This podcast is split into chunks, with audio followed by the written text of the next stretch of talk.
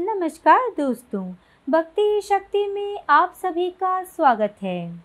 माता के अधिकांश स्वरूप सुहागिन की तरह पूजे जाते हैं। फिर माता वैष्णो देवी, कुमारी कन्या रूप में क्यों पूजी जाती है? ये सवाल लोगों के मन में कई बार उठता होगा। इसके पीछे एक पौराणिक कथा है। कथा के अनुसार त्रेता युग की बात है। दक्षिण भारत के रामेश्वरम में समुद्र तट पर एक सुंदर गाँव था। रत्नाकर पंडित यहीं रहते थे।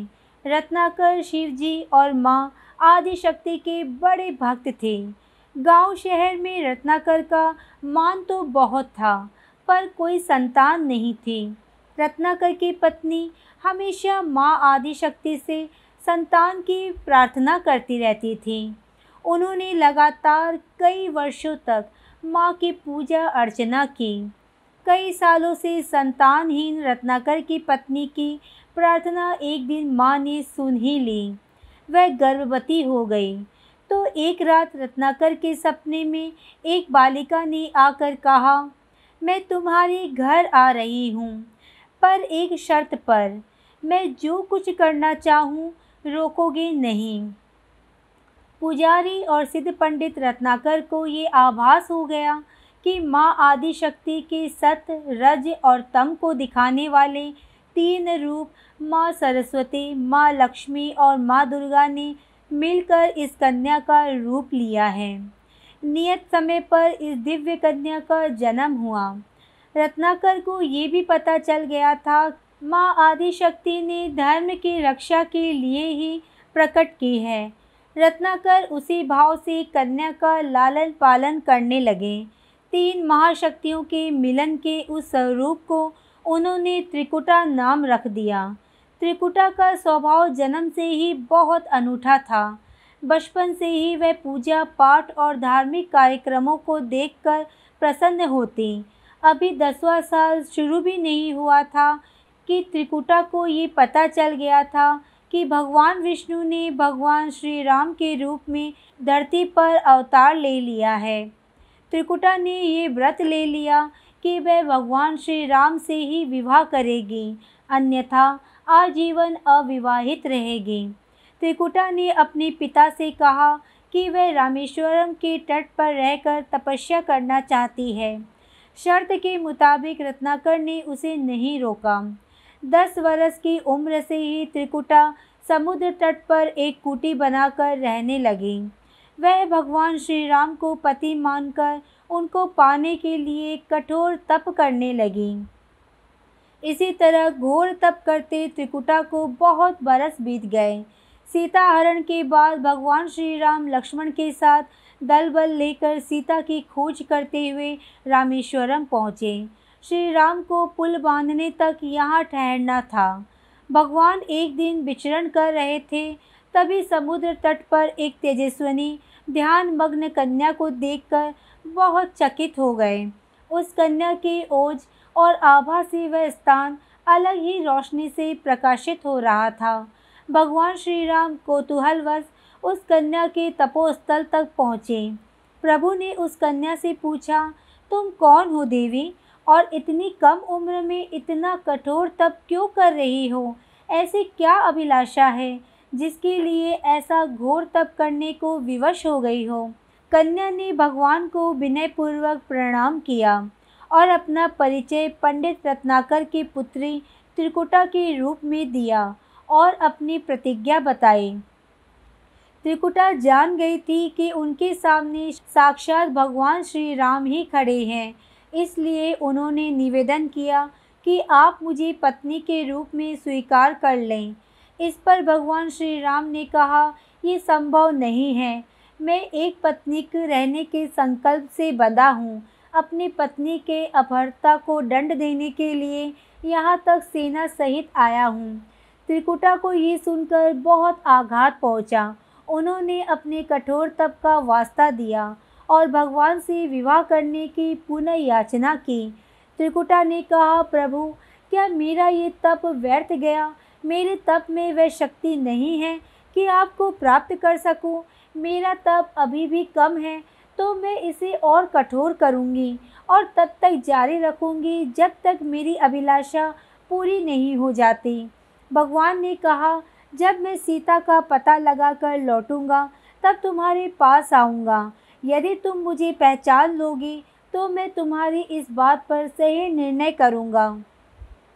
त्रिकुटा को इस बात से बड़ी प्रसन्नता हुई कि उनका तप सफल है। भगवान ने उन्हें वरण का एक आश्वासन दिया है। अब उन्हें अपने स्वामी की परीक्षा में उत्तीर्ण होना है। इस प्रसन्नता के भाव से भरकर त्रिकुटा का उत्साह और बढ़ गया। उन्होंने और कठिन तप करना आरंभ कर दिया। उनके तप का प्रभाव ऐसा था कि उनकी कुटी के आसपास का पूरा क्षेत्र एक अलग प्रभाव से प्रकाशित होता था। भगवान श्री राम ने रावण के साथ युद्ध कर उसे हराया। विभीषण को लंका का राजा बनाकर अपनी पत्नी, भाई और समस्त सेना का साथ वह अपने नगर को लौटने लगे। प्रभु लंका विजय के बाद पुष्पक विमान पर सवार होकर लौट रहे थे। उन्हें त्रिकुटा को दिया अपना वचन भी पूरा करना था।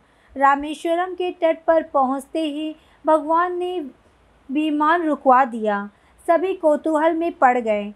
तो प्रभु ने उन्हें कुछ पल की प्रतीक्षा करने को कहा। उसके बाद वह अकेले ही चल पड़े। सारी सेना भगवान की आज्ञा के अनुसार वही ठहर कर उनकी प्रतीक्षा करने लगी। श्री राम ने एक अत्यंत बूढ़े ब्राह्मण का वेश बनाया। और देवी त्रिकुटा के पास पहुँचे। प्रभु उनके पास कुछ पल रुके, पर त्रिकुटा उन्हें पहचान ही ना पाई। भगवान ने उन्हें अवसर दिया, पर उनकी लीला को देवी त्रिकुटा भाप न पाई। तब भगवान श्री राम अपने असली रूप में आ गए। उन्होंने त्रिकुटा से कहा, देवी, मैं आपको दिए वचन के अनुसार आपके पास आया था, परंतु आप इस परीक्षा में सफल ना हो पाई। वैसे भी इस जन्म में सीता से विवाह कर मैंने एक पत्नी व्रत का प्रण लिया है। इसलिए तुम्हारे साथ विवाह तो असंभव ही था। देवी त्रिकुटा कुछ निराश हो गई।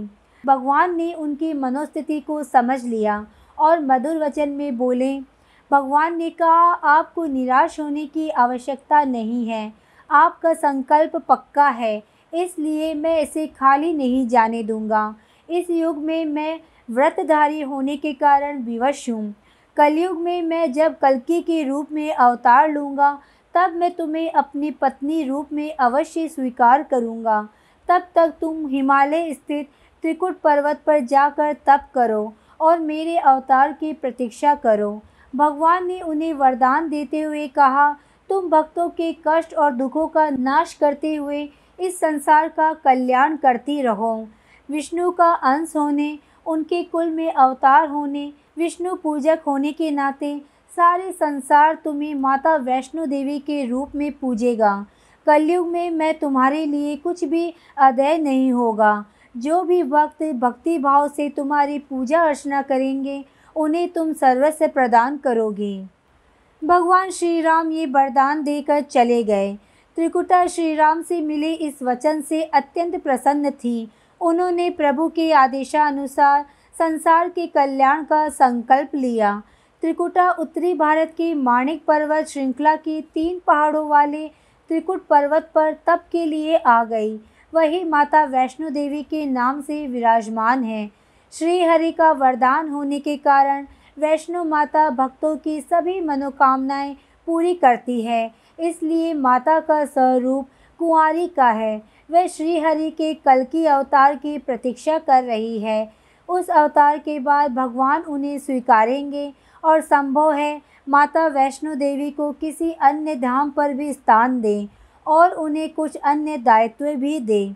ये कथा लोक श्रुति पर आधारित है और दक्षिण भारत की बहुत प्रसिद्ध लोक श्रुति है। माता वैष्णो देवी के पास श्रद्धापूर्वक भक्ति के साथ आने वाले भक्तों की मनोकामना माता वैष्णो देवी अवश्य पूरी करती हैं।